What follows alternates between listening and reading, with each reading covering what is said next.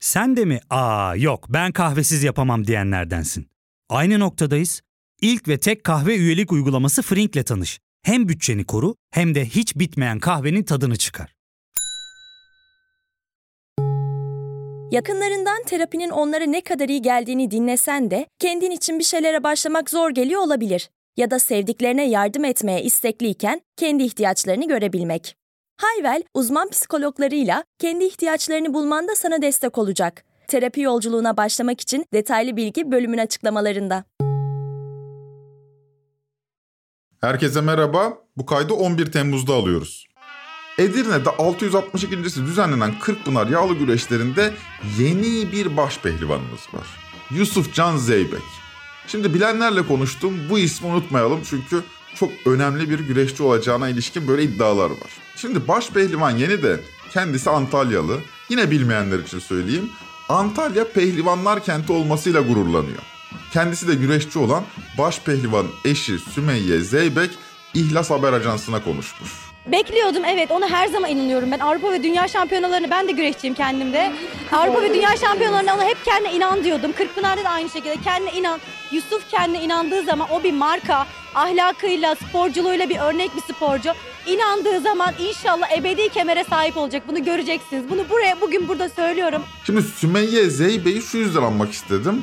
Başpehlivan Yusuf Can Zeybek rakibi İsmail Balaban'ı yeniyor ve yendiği anda o heyecanla eşi Sümeyye Zeybek'le birbirlerine koşuyorlar. Birbirlerine sarılıyorlar. Eşi de dinlediğiniz güreşçi. Belli ki güzel bir yol arkadaşlığı bu. Yusuf Can Zeybek tuttu, yükleniyor, kazandı. Yusuf Can Zeybek, Yusuf Can Zeybek. Kırkpınar başpehlivanı, Türkiye başpehlivanı. Şimdi sizler normal insanlar olduğunuz için ne var bunda diyorsunuz. Fakat normalimiz kaydı sevgili dostlar. Başpehlivanın bu hareketi milliyetçi muhafazakar bir takım tipleri çileden çıkartmış. Sosyal medyada başpehlivan ayıplanmış. Hala anlamayanlarınız olabilir. Ya niye ayıplanmış, ne var ki bunda falan diye. Aklı evvelin biri demiş ki o dualı çayıra yakışıyor mu bu görüntü? Görüntü dediği başpehlivanın karısını kucaklaması bu arada. Büyütme Ozan, 2-3 tane zibidi diyebilirsiniz. Fakat o kadarla kalmıyor işte, biliyorsunuz. Real Madrid'e transfer olan asfaltı delen çiçek Arda Güler hepimizi gururlandırmıştı. Önceki bölümde dinlediniz. Fakat İslamcıların bir kısmı buna da takılmış. Ya diyeceksiniz ki burada neye takılmışlar? Real Madrid'in armasında haç varmış arkadaşlar. Ben de ilk defa dikkat ettim, ona takılmışlar. Armaya baktım, ya nerede bu haç diye. Siz de bakın lütfen. Şimdi armanın üzerinde bir tane taç var. Taçın üzerinde de mercimek büyüklüğünde bir haç var. Hüseyin Çevik diye bir tip kendisine hoca diyor. Başına da bir sarık takıyor. YouTube'da da 489.000 takipçisi bulunuyor. Bu haça takmış efendim. Birkaç kişiden de duydum mesela. İşte Real Madrid'in formasında işte haç maç var. İşte onu nasıl giyecek o forma diyor. İşte kimileri de işine bak sen, ne haca mı takıldın falan. Arkadaşım zaten Müslüman o hacı giyemez. O hacı takamaz yani. O hac olmaz. Onu söylüyorum ben. Oraya gelene kadar zaten 40 tane mesele var. O ayrı bir şey. Futbolu işte ya işte futbol caiz mi ki de bunları konuşuyorsun. Ya işin başına girersen zaten şu andaki ahvalde evden cami, camiden eve olmamız lazım. Bak açık konuşuyorum ha. Bu arada kafalar da karışık. Kimi İslamcılar da LGBTİ hareketine destek veren Barcelona'ya gitmedi diye Arda Güler'le böbürleniyor. İslamcıların hedefinde başpehlivan Yusuf Can Zeybek ve Arda Güler'in dışında da isimler vardı. Kim o? Hande Yener. O ne yapmış? Ta 2009'da LGBTİ onur yürüyüşüne elinde ahlaksız yazan bir dövizle katılmış. Müdafaa-i İslam adlı bir grup da 14 yıl önceki bu görseli paylaşarak iptal edin konseri diyor. 14 yıl önce bakın. Hatırlarsınız yine AKP'li Tekirdağ Süleymanpaşa Belediye Başkanı Melek Mosto konseri yüzünden daha bir ay önce görevden alınmıştı. Bu Müdafaa-i İslam hareketi de Balıkesir Belediyesi'ne şikayet telefonları açıyor. Süleymanpaşa Belediyesi'ni görevden aldırdık diye de aba altından sopa gösteriyorlar.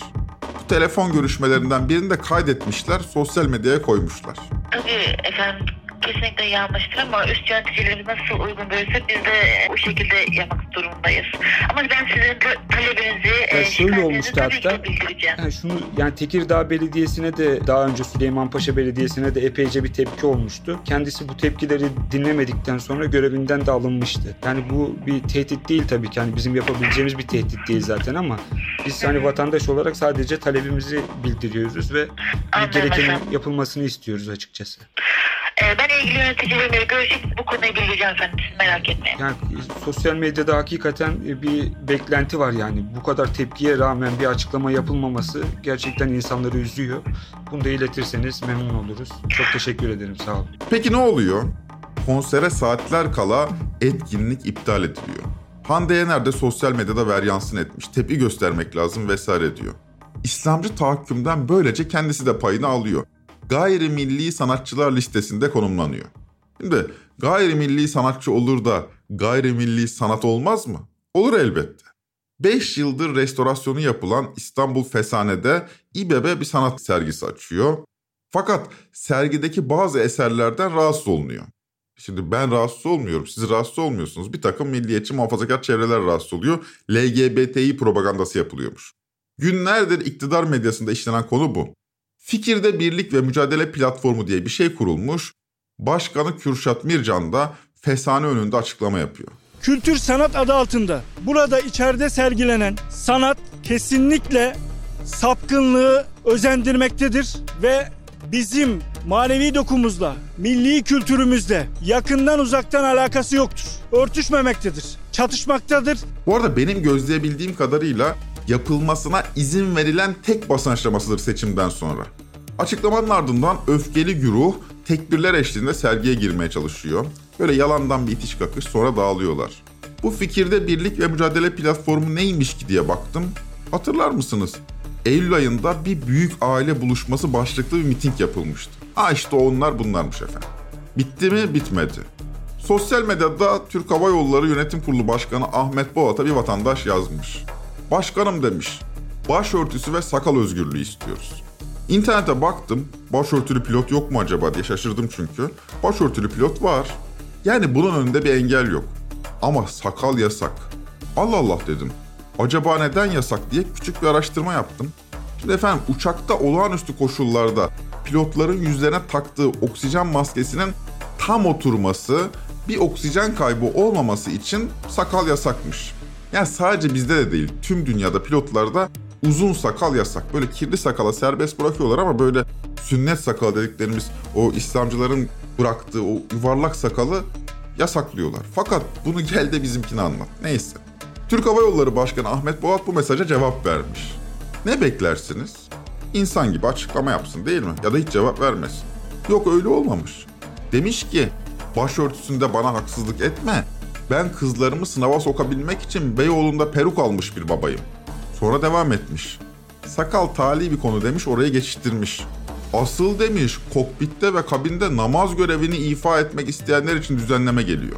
Ey gidi be. Fatih Altaylı da 10 Temmuz'daki YouTube yayınında güzel bir benzetme yapmış. Köpeksiz köyü bulmuşlar, değneksiz geziyorlar. Kimse bir şey demiyor kardeşim ya. Bunlar köpeksiz köyü bulmuş, değneksiz gezer gibi akıllarına gelen her şeyi söylüyorlar. Her türlü çağ dışı talepleri dile getiriyorlar ve diğer insanlar susuyor. Kardeşim başka sivil toplum örgütü yok mu burada? Yok. Var mı bu toplumsal düzende sivil toplumun yaşama şansı? Neyse bunları uzun konuşuruz. Bu bölümün konusu zamlar olacak arkadaşlar. Ama şimdi böyle deyince kel alaka sanıyoruz. Halbuki değildir. Gerici saldırganlık ile zamlar arasındaki illiyet bağını konuşacağız bu bölümde. O halde daha fazla uzatmayalım. Ben Ozan Gündoğdu. Hazırsanız başlayalım.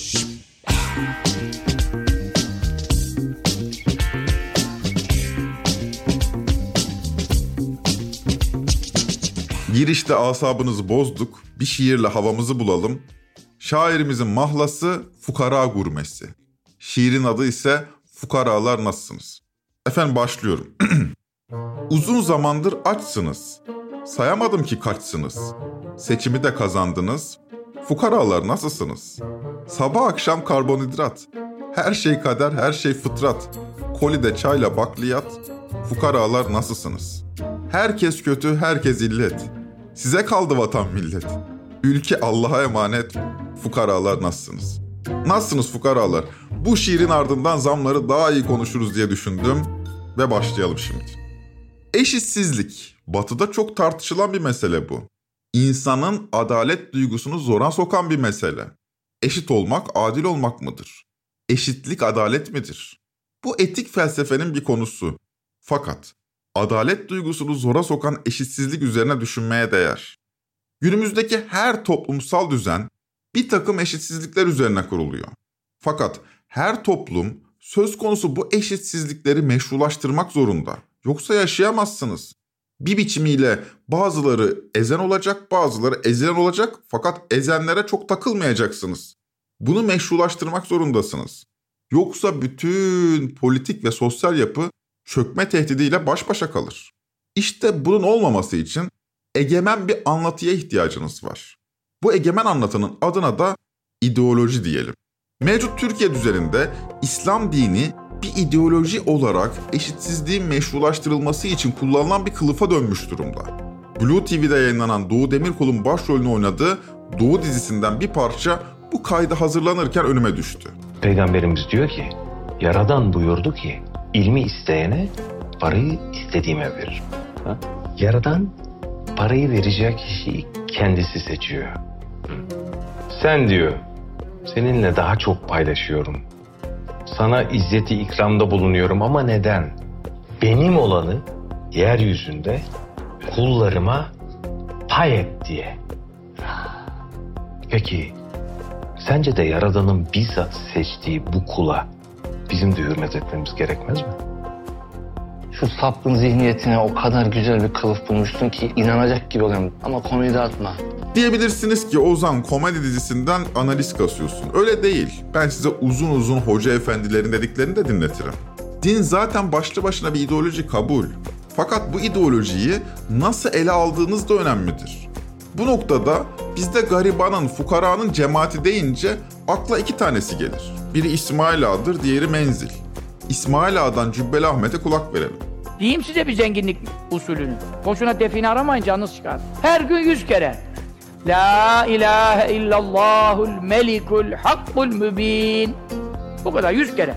100. de derse Muhammedun Resulullah sadikul ve adil emin. Dualarım kitabında var bu hadis-i şerifin kaynağı. 100 kere oku, parayı koyacak yer bulamaz. Ben niye böyle yapmıyorum? Nasip değil, yapamıyorum demek ki. Durumum çok iç açıcı değil. Bu ekip Nakşibendidir. Bizdeki tarihleri 200 yılı geçmez. Fakat memleketin hakim tasavvuf akımı o da budur. Halbuki bu topraklarda binlerce tasavvuf akımı var da bu Nakşiler kadar dünyevi olmadıkları için kaybolup gitmişler. Tarikatlar ve cemaatler kapatılsın derken de aslında kastedilen genellikle Nakşilerdir. Nakşiler işi biliyor. Bir biçimde sağ partiler üzerinden siyasete sızıyor, egemen anlatının çerçevesinden dünyayı yorumluyorlar. Bunların dilinde eşitsizlik bir kader olarak anlatılıyor yoksullara. Gerçek İslam bu mudur, değil midir? Bunun cevabı bende değil. Ben zaten beynamaz bir kişiyim. Fakat mesela ilahiyatçı Mustafa Öztürk YouTube'daki son yayınında Nakşi İslam'ını ele almış. Sünni dünyanın bu Nakşibendi dediğimiz yapısının içerisinde zerre kadar irfan, zerre kadar vicdan, zerre kadar merhamet, zerre kadar insan sevgisi, zerre kadar hayvan sevgisi, zerre kadar doğa sevgisi olduğuna inanan bir şey değilim. Bu noktada Nakşi anlayış, kadim Anadolu irfanı dediğiniz şeye uzaktan yakından değmez, dokunmaz. Bakın, geçmişte yaşamış ve bizim toprakların kültürüne rengini vermiş pek çok cemaat, tarikat, ariftir, irfan sahibidir. İlla sünni olmak zorunda da değil. Alevi Bektaşi geleneği de dahil buna. Fakat mevcut iktidarın da hakim toplumsal düzenin belirleyicisi de Nakşi İslam anlayışıdır. Bu anlayışta sapına kadar düzen içidir. Düzen, kapitalizm üzerinden eşitsizlik pompalıyorsa bu anlayış bu eşitsizliği meşru hale getirmenin yollarını arar. Kısmen Hinduizmi de andırır. Ne alaka diyeceksiniz. Hakim İslam anlatısına göre yoksullar için bu dünya zulüm çekmek için birebirdir. Bu çekilen çilenin acısı cennette çıkarılacaktır. Zengin de parasıyla puluyla sınanmaktadır. Cehennem ona garibandan daha yakındır. Şimdi fakir cennete 500 sene evvel giriyor. Zekatını veren zengin, sabreden fakirden 500 sene sonra cennete giriyor. Yani samimi söylüyorum, şu dünyada 5-10 senelik yani hayattaki efendim o zenginmiş, ben fakirmişim mukayesesini insan yapar mı? 500 sene. İkisi de cenneti hak etmiş ama insan 500 sene evvel girmek ne demek ya? Vallahi insanın fakir olası geliyor. Neyse ki başımızda böyle bir iktidar var da hepimizi 500 sene evvel cennete sokmanın koşullarını hazırlıyor. Bizde baş belası bir vergi var, katma değer vergisi. 1985'ten beri var bu vergi. Literatürde KDV gibi vergilere genel tüketim vergileri deniyor. Tersi özel tüketim vergileri. Çok şükür o da bizde var, ÖTV. Ne fark var bu ikisi arasında? KDV piyasada alınıp satılan her mala uygulanır. Her mala. KDV'den kaçmak mümkün değildir. Fox TV'de Çalar Saat sunan sevgili Ezgi Gözeger, KDV'ye gelen zammın anlamını güzel ifade etmiş. Zam yağmuru bugün itibariyle başlıyor. Bugün itibariyle zam yağmuru başlığı atmamızın sebebi sıradaki haber. Çünkü biliyorsunuz açılışta da söyledik. Günlerdir zaten artık ezberledik. %8, %10 oldu. %18, %20'ye çıkartıldı. KDV'de yapılan bu oransal değişiklik belki aldığınız bir üründe size 1-2 liraya mal oluyor ama tamamını düşünürseniz size de maliyeti çok yüksek oluyor. Devlete de, hükümete de gelirinin ne kadar yüksek olduğunu aslında algılayabiliyorsunuz. Çünkü aldığınız iğneden ipliğe her şeyde bu KDV oranları uygulanıyor. Bugün itibariyle bu zam yağmuru başlıyor. Şimdi bu zamları neden yapıyorlar? Neden vergileri arttırıyorlar? Bu noktada ekonomi alanında anti-enflasyonist çeşitli bakış açıları var. İşte parasalcı bakış diyenler, Keynesyen bakış, post-Keynesyen bakış, Marksist bakış vesaire vesaire. Mehmet Şimşek bu paradigmalar içinde parasalcı ya da monetarist bakışa daha yakın bir isim. Dünyada da geçer akçe büyük oranda budur. Bu bakış açısında enflasyon her zaman her yerde parasal bir olgudur. Para miktarı artarsa enflasyon olur. Enflasyonu azaltmak için piyasadan para çekmek gerekir ki bu acılı bir süreçtir. Bunun için ilk önlem faizi arttırmak, böylece kredi arzını kısmaksa diğeri mali disiplindir. Yani bütçe denkliği. Bu ne demek? Vergileri arttır, harcamaları kıs. İşte size anti-enflasyonist politika demekti. Sıkılaştırıcı para ve maliye politikası. Burada kısa bir mola, sonra söz konusu sıkılaştırıcı politikanın hastayı iyileştirip iyileştirmediğini konuşacağız.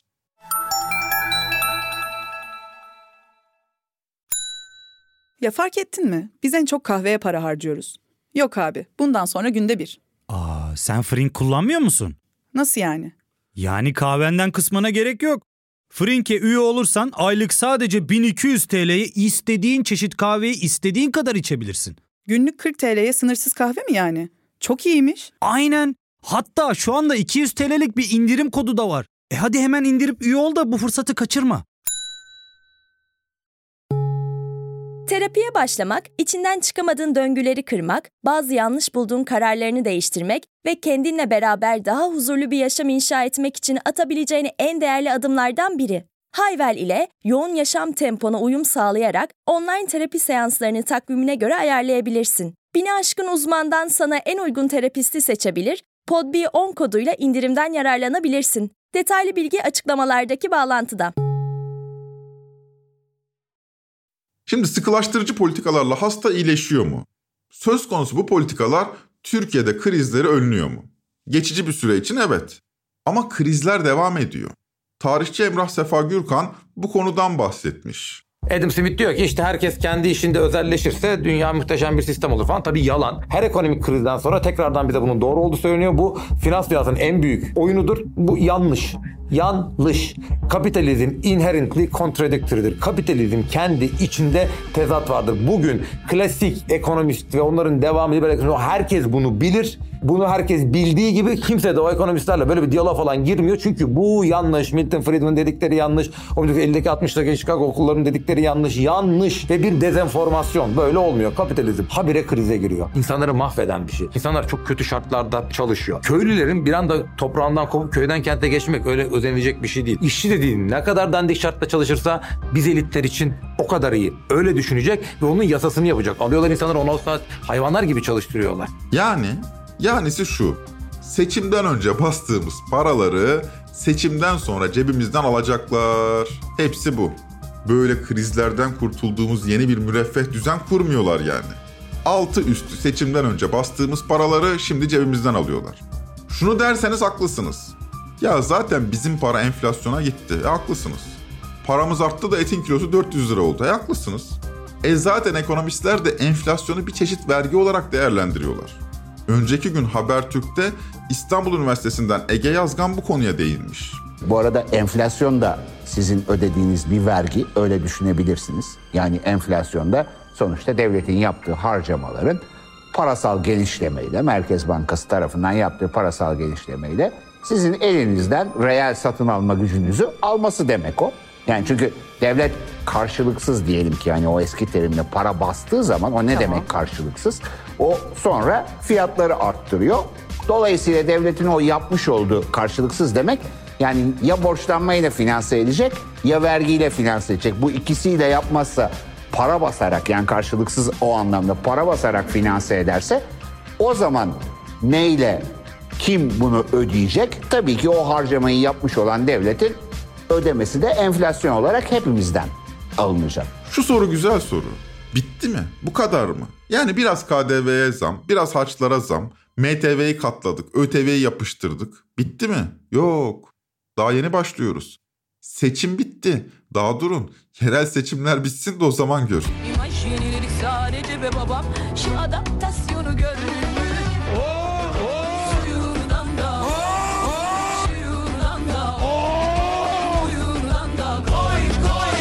Bundan sonra bizi bekleyen saldırı enflasyonun yanı sıra işsizlik olacaktır. Seçimden önce piyasaya pompalanan para çarkların daha hızlı dönmesini sağlamış ve böylece işsizlik düşmüştü. 10 Temmuz'da işsizlik oranları açıklandı. Mayıs ayı işsizlik oranı mevsim etkilerinden arındırılmadan %8.8. Bakın bu 2014 Nisan'dan bu yana görülen en düşük işsizlik oranıdır. Buna rağmen Almanya işsizliği mesela %5.7. Neyse onu geçelim. Dolayısıyla seçim kazandıran da budur. Halkımız çok şükür işimizdeyiz, gücümüzdeyiz demektedir. Çünkü güvencesizleştirilmiş, tüm garantileri elinden alınmış milyonlar için işsizlik enflasyondan, hayat pahalılığından daha büyük tehdittir. İşsizlik düpedüz ölümken enflasyon sıtmadır. Çünkü milyonların işsizlik karşısına dayanacak bir tasarrufu yoktur.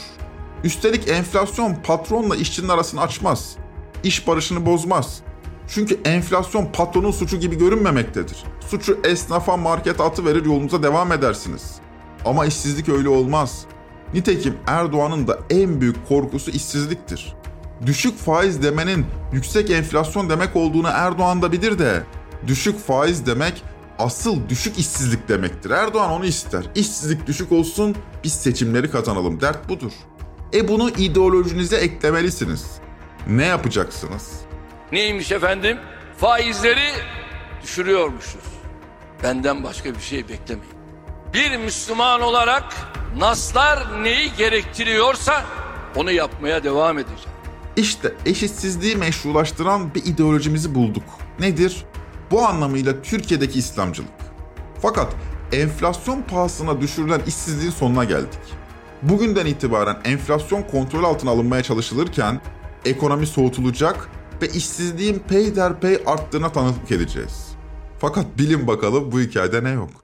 Seçim yok. Şimdi enteresan bir soruyu gündemimize taşıyalım. Madem bizde eşitsizliği meşrulaştıran, böylece yeni nizamın omurgasını oluşturan, bu nizamı ayakta tutan ideoloji İslamcılıktır, o halde buna nasıl bir karşı hamle geliştirilebilir? Cevabı basit. Eşitsizliği meşrulaştıran, yoksulluğu sanki bir kadermiş gibi kodlamamızı sağlayan ideolojiye karşı memleketin başka bir ideolojiye ihtiyacı var. Çok basit. Buna basit anlamıyla sol diyemeyiz. Sol deyince herkesin aklında aynı şey canlanmadığı gibi kimsenin aklında da net bir şey ortaya çıkmıyor. Kimi sola kayalım deyince HDP ile daha yakın olalım, kimi LGBTİ hareketini falan anlıyor. Yani sol maalesef bir tür insan hakkı mücadelesi gibi kodlanıyor artık. Böyle insan hakları ihlallerinin peşine koşan bir akımmış gibi. Halbuki sol buna indirgenemez. Mesele büyük ölçüde emeğe ilişkindir. Haberini hiç gördünüz mü bilmem. İşçi Sağlığı İş Güvenliği Meclisi'nin Haziran ayı raporu 10 Temmuz'da yani dün yayınlandı. Buna göre sadece Haziran ayında 159 işçi iş cinayetlerinde can verdi.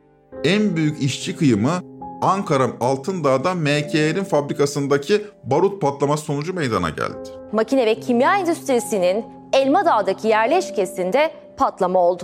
Enkaz altında kalan 5 işçi ne yazık ki hayatını kaybederken Cumhurbaşkanı Erdoğan'ın talimatıyla soruşturma başlatıldı. İslamcılar, mukaddesatçı sağcılar veya milliyetçi muhafazakarlar, adına her ne dersek diyelim, bu akımlar arasında nüanslar olabilir ama ortak bir özellikleri var.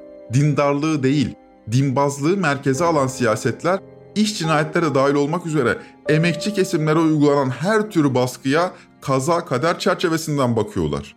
Bunun için varlar. Doğumları Soğuk Savaş'a denk geldi ve antikomünist tedrisatla yoğruldular. Fakat tablo ortada. Haziran'ın bilançosu 159 işçinin canıdır. Bu ölümlerde birinci sıra %18'lik oranla bu düzenin lokomotif sektörü inşaatta yaşanmıştır. Siyasal İslam eşitsizliği mistifike ediyor. Mistik bir anlatı sunuyor. Göklerden gelen bir karar olarak lanse ediyor kendisini. Eşitsizlik kusan, bu eşitsizliği sanki bir kast sistemiymişçesine kabullendiren bir ideoloji bu. Çelişkili biçimde yoksulları kendisine bağlıyor. Modernleşme krizlerinin ortasında üreyen bu ideolojide Erdoğan geniş emekçi kesimlerin temsilcisi olarak konumlanıyor ve onlara çoğunluk olduğu hissini yaşatıyor. Tayyip Erdoğan var mı başka? Allah gibi adam. Allah gibi adam demeyelim, doğru bir tabir değil kendisi. Allah'a benzetmek olmaz. Allah'a benzetmek olmaz ama Allah bir, Tayyip iki, Allah gibi adam. O halde bu mistik anlatının makyajına dökecek, ham hakikati çığıracak bir ideoloji bu zehrin panzehiridir.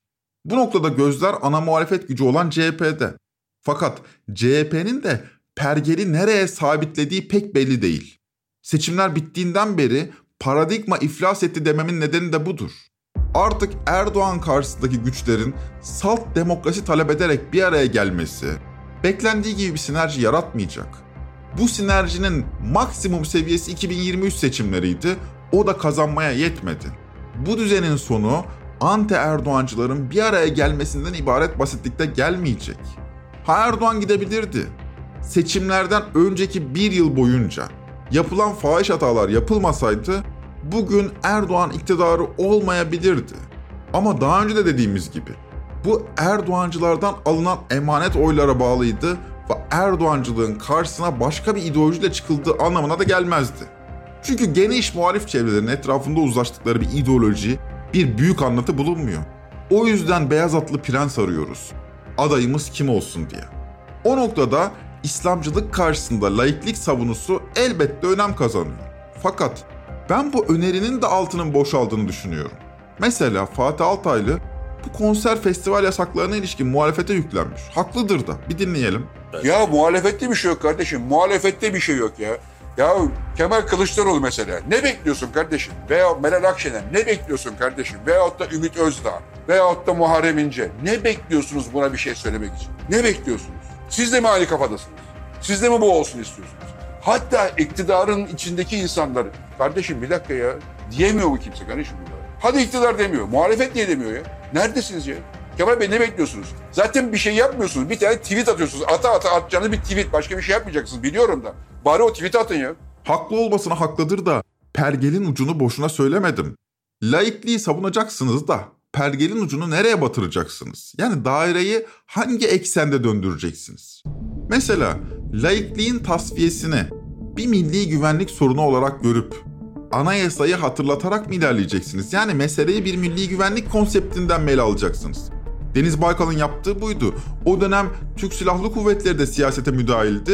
Bir biçimiyle güçlü bir pozisyon tutabiliyordu Deniz Baykal. Bu siyaset CHP'yi ve sosyal demokrasiyi bir tür orta sınıf ideolojisi haline getirdi ve emekçilerden kopardı. 90'lı yıllar boyunca yaşadığımız ve 2000'li yıllarda devam edilen budur. 2010'larda da bu aşılamadı. Ya da laikliğin tasfiyesini böyle milli güvenlik meselesi değil de yaşam tarzına müdahale başlığıyla mı ele alacaksınız? Yani bir milli güvenlik konseptinden ziyade daha liberal bir yerden mi alacaksınız?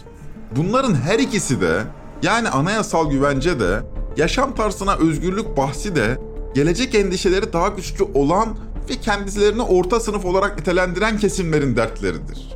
Bu kesimler de zaten Erdoğan'ın karşısında konumlanıyorlar. Çoğunluk olmadıklarına göre Erdoğan'ın da pek umrunda değiller. Peki Kılıçdaroğlu ne yapıyor? O halde laikliği yüksek sesle savunmayalım, laiklik endişelerini kaşımayalım çizgisini takip ediyor. Bu da olacak iş değil ama samimiyetle söylüyorum, laikliği bir orta üst tabaka ideolojisi yapmaktan daha faydalıdır. Gerçekten laiklik bir küçük burjuva anlatısı olarak sunulacaksa hiç sunulmasın daha iyi. Laiklik bir sokak röportajında dillendirilen şu kalıba sığamaz mesela. Laiklik, rahat rahat gezmek, rahat rahat eğlenmek, rahat rahat okuyabilmek, rahat rahat yiyebilmek ve içebilmek için. Bu hanımefendi haksız mıdır? Haklıdır, doğrudur. Ama sadece buraya sığamaz. Siyasal İslam bir büyük anlatı, bir ideolojidir. İktidarın vergi politikasının emin olun laikliğin tasfiyesiyle ilgisi var. Sadece yaşam tarzına güvence başlığıyla değerlendirilemez laiklik. Doğrusu laikliğin emekçilerin alın teri olduğunu vurgulamaktır. Laiklik işçinin, emekçinin alın teridir. Sadece vurgulamak da yetmiyor. İslamcılığın laikliğe gedik açarak eşitsizlikleri derinleştiren bir ideoloji olduğunu anlatabilmektir. Geniş halk kesimlerinin laikliğin anlamına kavramasını sağlamadan laikliği savunmak Türkiye'de artık havanda su dövmekten farksız durumda. Hiç savunmayın daha iyi. Laiklik bir orta sınıf meselesi haline gelecekse bırakın dağınık kalsın. Neyse biz daha buradayız. Erdoğan da daha burada. Bu konuyu daha uzun uzun konuşuruz. Önceki bölümde hepimizin ortak bir sevincine Real Madrid'de Arda Güler'i konuşmuştuk. Uzun zamandır da bir ulus olarak sevinmiyorduk demiştik. Tam tersi de geçerliydi. Ortak bir acıda birleşemiyorduk. Demeye kalmadan başımıza geldi. Maalesef Özkan Uğur'u kaybettik. Sevgili Ünsal Ünlü'nün Özkan Uğur'un bir özelliğine ilişkin vurgusu beni çok etkiledi. Herkesin sevdiği çok az isim kaldı Türkiye'de diyor Ünsal Ünlü 10 Temmuz yayınında. Herkesin ortak şekilde sevebildiği çok az insan var artık bu ülkede. Hakikaten. Çünkü insanlara kulp takmak, özellikle sosyal medya üzerinden bir yerine yapışıp onu aşağı çekmek mümkün ve çok uygulanan bir sistem maalesef bu. Ama Özkan Uğur'la ilgili hiç kimse bunu yapamadı. Çok daha uzun konuşulmayı hak eden bir değerdi Özkan Uğur, affedin. Ama genç dinleyicilerimiz varsa MFÖ hayranlarının bildiği bir hikayeyi paylaşayım. MFÖ konserlerine hiç gittiniz mi bilmem. Tüm MFÖ konserleri önce sürpriz biçimde bitirilir. Şaşırıverirsiniz. İlk konseriniz size başta tadınız kaçar. Konserin başlamasından böyle 45-50 dakika sonra MFÖ sahneden bir anda iniverir. MFÖ hayranları ise son derece keyiflidir, rahattır. Çünkü gedikli hayranlar bilir ki bu bir fake'tir. MFÖ seyirciye naz etmektedir. MFÖ sahneden iner ve herkes hep birazdan efsane haline gelmiş bir MFÖ şarkısını söylemeye başlar. MFÖ'yü sahneye yeniden çağırmak için seyirciler hep birazdan bu şarkıyı söylerler. Hayranların bir tür gitme deyişidir bu. Biz de bu efsane şarkıyla veda edelim Özkan Uğur'a. Trend Topi'yi Podbi Medya ile beraber hazırlıyoruz. Bir sonraki bölüme dek sevdiklerinizi ele güne karşı yalnız bırakmayın. Hoşçakalın. Ele güne karşı yapayalnız, böyle de olmaz ki. Nasıl da gittin insafsız, böyle bırakılmaz. Unuturum sanmıştım güzelim, gözüm yollarda kaldı. İlk ve tek kahve üyelik uygulaması Frink, 46 ildeki 500'den fazla noktada seni bekliyor. Açıklamadaki kodu girerek sana özel 200 TL'lik indirimden faydalanmayı unutma. Hadi sen de Frink üyeliğini başlat, kahven hiç bitmesin. Hem bugününe hem yarınına katacaklarıyla terapi yolculuğuna ve daha iyi hissetmeye bugün Hiwell ile başla. Açıklamadaki linkten Hiwell'i indir, ücretsiz tanışma görüşmelerinin ardından bütçene uygun seans paketini seç ve terapi yolculuğuna başla.